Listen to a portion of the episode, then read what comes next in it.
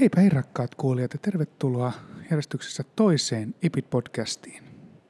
Tällä kertaa on tarkoitus panna vuosi 2017 pakettiin ja siksi tämä onkin vuoden 2017 viimeinen podcast.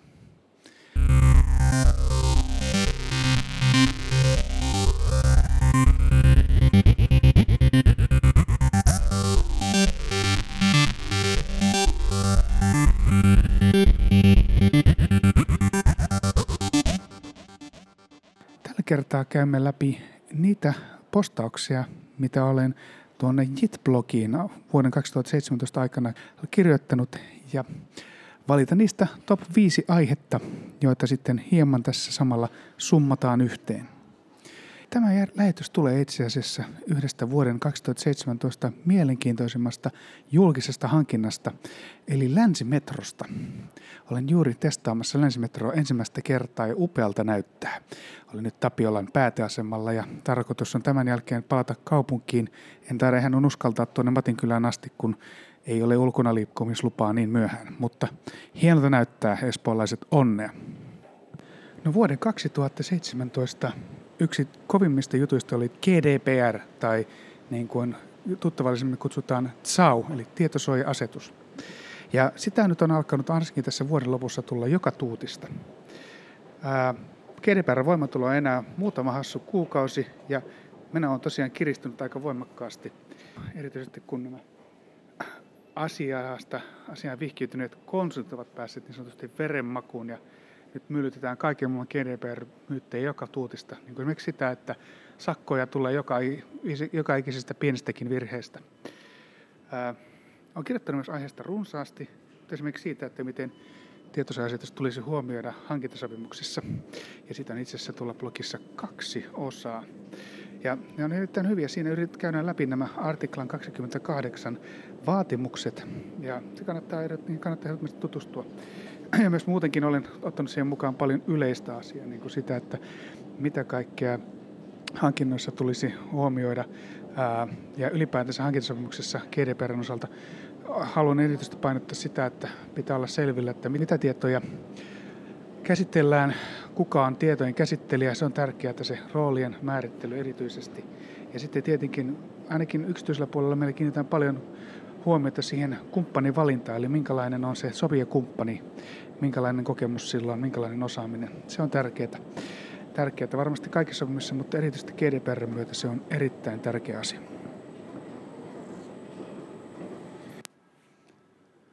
No kesäkuussa sitten saatiin ulos tuo TATTI-työryhmän ää, mietintö, ja TATTI-työryhmän tehtävänä on, on siis voimaan saattaa GDPR Suomessa, eli saada tietosuoja-asetus Suomen lainsäädäntöön implementoitua. No, tietosuoja-asetus ei vaadi mitään, itse asiassa mitään implementointia, vaan se on sellaisenaan sovellettava oikeutta.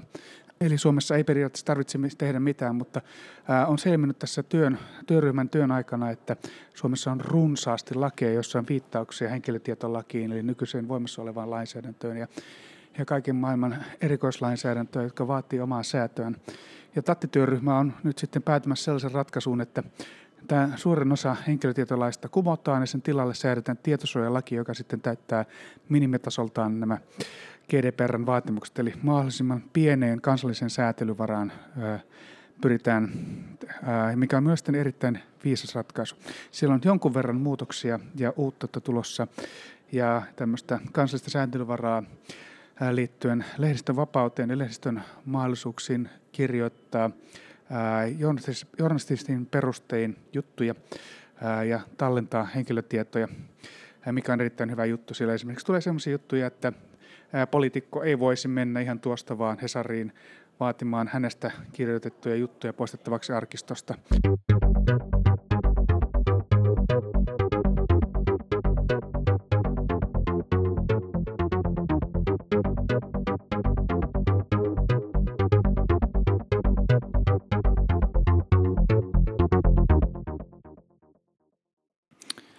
No niin, länsimetro jäi taakse ja samalla jätämme taakse tietosuoja-asiat ja siirrymme listalla seuraavaan kohtaan, eli numero kakkoseen ja suorahankintoihin.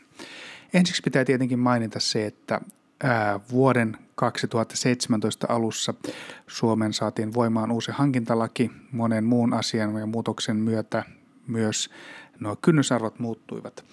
Mutta vuoden alussa ja vuoden lopussa puhuttiin suorahankinnoista, kuten esimerkiksi autoverotuksen uudistuksen yhteydessä käytetystä konsulteista. Liikenne- ja viestintäministeri oli aika mielenkiintoisesti hankintalakia soveltaen tai soveltamatta jättäen ää, ostanut selvityksiä useilta eri konsulteilta ja suurin osa konsulttiyhtiöistä olivat laskuttaneet alle tuon silloisen hankintalain 30 000 euron soveltamisrajan.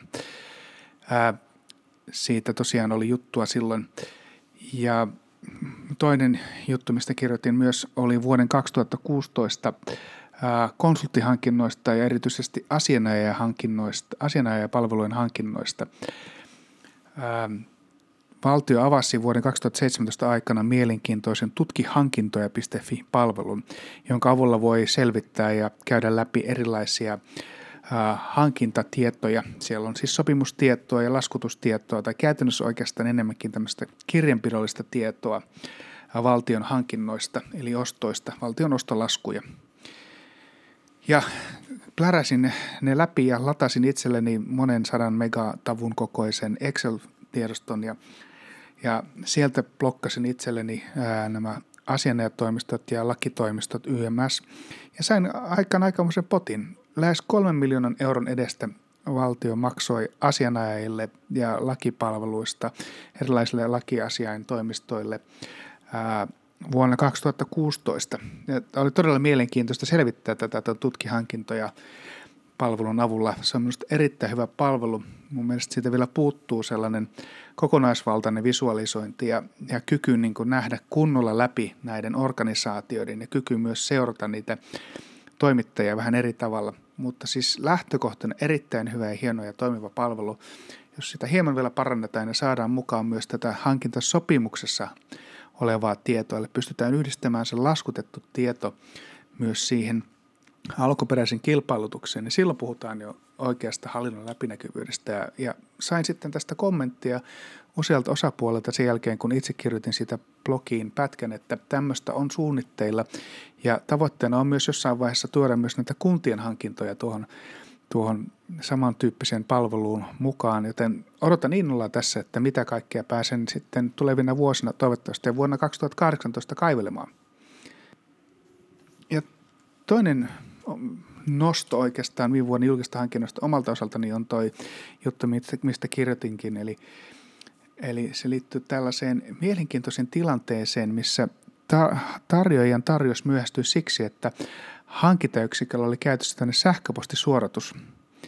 Ja siinä oli omasta mielestäni jopa vähän muutosta olemassa olevan oikeuskäytännön. Tämä oli siis markkinaoikeuden ratkaisu ja en tiedä ollenkaan, että onko tämä päätymässä korkeampaan hallinto-oikeuteen. Mutta siis tässä ratkaisussa oli kysymys siitä, että tarjoaja lähetti tarjouksen sähköposti siten, että se piti olla perillä kello 12 mennessä.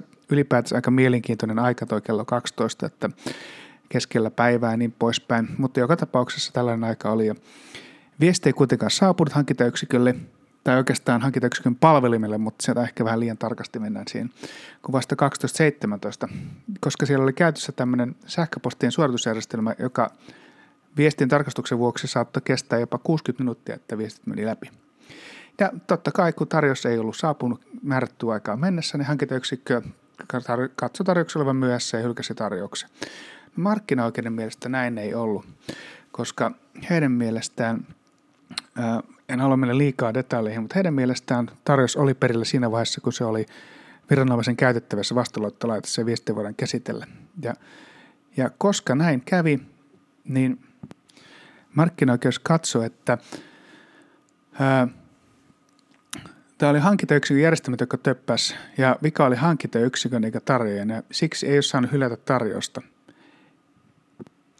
Ja hauskaa tässä ratkaisussa, tai hauskaa ja hauskaa, nämä ei ikinä hauskaa juttuja, mutta, mutta oman pikanttilisensä tässä oli se, että tarjoa oli vielä paras tarjouskin kaiken lisäksi. No, sehän tarkoitti sitä, että että markkinoika sitten katsoi, että kerta tämä olisi selvästi voittanut tämän tarjouskilpailun, niin hankintayksikkö joutui maksamaan 50 000 euroa tarjoajalle hyvitysmaksua ja lisäksi korvaamaan 4 000 euron oikeudenkäyntikulut.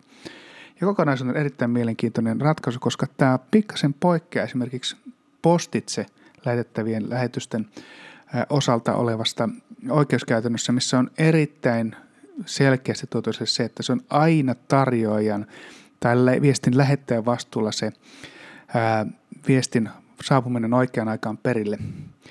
Ja tosiaan se on niin kuin mielenkiintoista tässä, että tässä näyttäisi olevan pieni poikkeama siihen, että olisi mahtavaa nähdä kyllä, mitä korkean hallinto-oikeus tässä sanoo, ja erityisesti huomioiden toi postitse lähetettävien ää, ää, lähetysten niin huomiointi siinä, siinä vastaanottoajassa. Kolmasena meidän blogilistauksella tällä kertaa on oma henkilökohtainen aihe. Sitten halusin nostaa sen tähän ehdottomasti sen takia, että se on minulle itselle aika, aika merkittävä vuodelle 2007, koska vuosi 2007 oli se vuosi, jolloin olin ensimmäistä kertaa oikeastaan kolmeen vuoteen pitempään aikaa Suomessa ja muutin, muutin perheen kanssa takaisin. Ja on ollut aikamoista kulttuurisokkia välillä palata Suomeen. Ää, suomalaiset, joka hiljaista kansaa, on tottunut jo ilmeisesti aika merkittävästikin tällaisen keski-eurooppalaisen keskustelukulttuurin, mutta totta kai kotimaassa on aina kaikkia mukavia hienoja asioita ja pitää joka paikassa keskittyä hyvin puolien Suomessa. Niitä on myös paljon. Ja varmaan haluaisin nostaa tämän sen takia, että nyt on tullut uusi vuosi 2018 ja moni varmaan pohtii ja haaveilee, että lähtisinkö ulkomaille, kannattaisiko lähteä. Ja mä kirjoitin siitä postauksen tuossa vuoden aikana 2017, että kyllä kannattaa omasta mielestäni. Ja tarkemmin voin eritellä sitten siellä, että miksi kannattaa, mutta periaatteessa sieltä aina hyötyy, jos menee ulkomaille. Ää, ulkomaille lähtiessä tietenkin pitää muistaa se, että se maa, mihin muutat, olisi sitten vaikka Ruotsi tai Virokin, niin niissä on aina eri kulttuuri kuin Suomessa. On paljon samanlaisia asioita, paljon erilaisia asioita. Ja vertaileminen ei kannata. Kannattaa keskittyä niihin hyvin asioihin, mitä, mitä siitä omasta uudesta kotimasta löytyy. Sillä tavalla siitä ehkä nauttii enemmän. Ikävä voi olla aina kotimaahan, mutta moni asia voi olla myös kotimassa huonosti, jos vertaa nykyiseen kotimaahan sitten jossain ulkomailla. Ja pienenä pikanttina lisänä vielä toinen tämmöinen ulkomailla olemiseen liittyvä postaus, henkilökohtaisempi postaus oli se, kirjoitin tuossa Suomen 100 hengessä, siellä pieni pätkä, mitä kaikki hollantilaiset tekevät meitä paremmin. No siellähän on tietenkin polkupyöräilyä, infrastruktuuri. No neljäs, neljäs aihepiiri on sitten vähän jo ihan toista luokkaa verrattuna tuohon kepeään ulkomaille lähtemiseen. Se on erittäin vakava asia. Ja se on tämä hashtag Millä oikeudella kampanja, joka 2017 lopussa tässä julkisti kertomuksia laajasta ahdistelukulttuurista juristien piirissä. Ja tähän on vastattu jo Asianajaliiton ja Alkimisliiton puolesta omille selvityksille, mutta minun täytyy korostaa, että työ on selvästi vasta alussa. Mä en missään tapauksessa hyväksy minkäänlaista ahdistelua ja on aina ollut itse sitä mieltä, että jos mulle tämmöisiä rasvasia vitsejä ja juttuja kerrotaan, niin aina yritän sanoa, ja olen kyllä sanonutkin, että tällaisia juttuja mä en halua kuulla. Ei ne vaan mielestä enää kuulu nykymaailmaisen kulttuuriin. Ja se keskustelu on oikeastaan aika tärkeää käydä nyt. Ää, nyt on, pitäisi huomata se, että juristi, juristi ammatti on vielä aika miesvaltainen. Ja tarkoitan en niin kuin sillä tavalla, että miehiä olisi prosentuaalisesti enemmän, koska esimerkiksi opintoja aloittaessa niitä on selkeästi vähemmän. Naiset on enemmistönä ollut jo pitkään, kymmeniä vuosia. Esimerkiksi oikeustieteen opiskelijoiden sukupuolijakauma on ollut naisvoittoista pitkään, pitkät ajat. Mutta se, mikä on minun mielestä mielenkiintoista, on se, että mä kävin läpi 20 suurinta asianajatoimistoa ja niistä osakkaina on keskimäärin vain 24,1 prosenttia naisista vuonna 2017. Mä itse asiassa vertaillut tätä lukua, koska mä oon käynyt läpi semmoista lukemaa ja omaa hypoteesia, että mitä enemmän naisia osakkaan, niin sitä parempi tulosanatoimistolla on. Ja on päätynyt omassa epätieteellisessä vertailussa siihen tulokseen, että näin itse saattaa jopa olla. Sillä voi olla vaikutusta.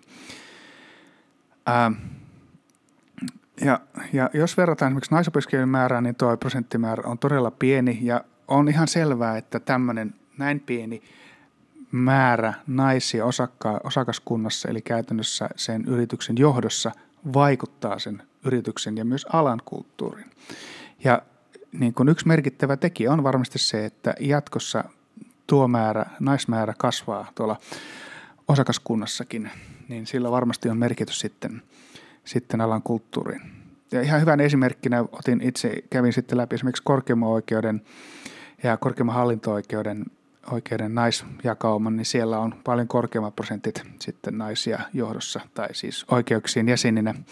Ää, ja sitä voisi ehkä pitää jonkinlaisena johtajana siinä mielessä kanssa. Mutta enemmänkin ehkä vertailukohta siinä, että miten paljon naisia tällaisessa ammatissa oikeasti on. Ja sitten taas esimerkiksi, jos mennään liike-elämään, niin siellä omasta mielestäni johtavissa asemissa erityisesti niin kuin lakiyksiköissä on naisia merkittävästi paljon enemmän kuin mitä toi 20, 24,1 prosenttia. No niin, siinä alkaa olla vuosi 2017 paketissa. Ää, on oikeastaan aina kiitosten aika se on kohta viisi tässä listalla. On ollut erittäin mahtavaa nähdä, kuinka JIT-blogia on käynyt lukemassa tuhansia lukijoita tämän vuoden 2017 aikana ja kuukausittainkin niitä on keskimäärin yli tuhat. Se on ihan uskomatonta. En voinut ikinä uskoa, että tämmöinen pieni, hyvin kapea-alaiseen juridikan alueeseen keskittyvä blogi voisi saada näinkin paljon lukijoita. Se on aika mukavaa ja, ja mä toivon, että meno jatkuu samanlaisena ensi vuonna ja mä haluaisin mielelläni kuulla myös kaikilta kuulijoilta ja lukijoilta, että millä tavalla ja miten ja mistä pitäisi kirjoittaa. Voi olla, että mä en ole samaa mieltä enkä tee niin, mutta mä tykkään silti keskustella. Ja tervetuloa siis kommentoimaan. Meillä on Twitterissä ää, oman ää, oma, itse voit ihan suoraan ottaa yhteyttä minun Twitterissä, ää, LinkedInissä tai sitten meillä on Facebook-sivut, joiden kautta voi myös lähettää kommentteja. Ja kaikki nämä tiedot myös löytyvät tuosta ää, SoundCloudin ja podcastien tuota, niin, kuvauksista nämä linkit sinne, joten jos ette nyt saanut niitä ylös tai, tai löydä niitä, niin sieltä ne ainakin löytyvät. Ja tosiaan blokkaamisen lisäksi mä oon ryhtynyt tekemään podcasteja, niitä on nyt muutama varastossa ja ensi vuoden aikana niin tarkoitus tehdä enemmän. Saa nähdä, kumpi vie voiton, blokkaaminen vai podcastaus. Tällä hetkellä että podcastaus tuntuu aika hauskalta. Ne löytyy SoundCloudista ja meillä on tavoitteena saada ne tuonne iTunesiin myös lähiaikoina, joten sillä tavalla – sillä tavalla tervetuloa mukaan kuuntelemaan. Ja kiitos todella paljon kuluneesta vuodesta ja tavataan ensi vuonna virtuaalisesti tai ihan henkilökohtaisesti. Mä oon tavannut myös paljon mun lukijoita ää, erilaisissa tapaamisissa ja, ja koulutuksissa ja niin poispäin. Ja toivottavasti tämä menee myös jatkuu. Teille tulkaa vaan vetämään hihasta ja kertomaan, mitä tykkäätte blogista ja mitä tein väärin, mitä tein oikein ja niin poispäin. Ja vielä kiitos äh, meidän sponsorillemme IPIDille, eli IPID.fi on juridiikan tietopalvelu, joka on tarkoitettu juristille ja juridiikasta kiinnostuneille. Ja sen avulla voi seurata oman kiinnostuksen alueensa kirjoja ja koulutuksia hyvin helposti joko sähköpostilla kerran kahdessa viikossa tulevalla uutiskirjalla tai sitten ihan vain menemällä verkkosivulle www.ipid.fi ja siellä ää, löytämällä omat kiinnostuksen alueensa ihan klikkaamalla vaikka esimerkiksi tietosuojaa, katsoa mitä koulutuksia on tietosuojasta ja kirjoja saatavilla tällä hetkellä Suomessa. Itse asiassa on aika monta, joten käykää tarkistamassa ja kiitoksia IPIDille tämän vuoden sponsorista ja nähdään ensi vuonna. Kuulemiin.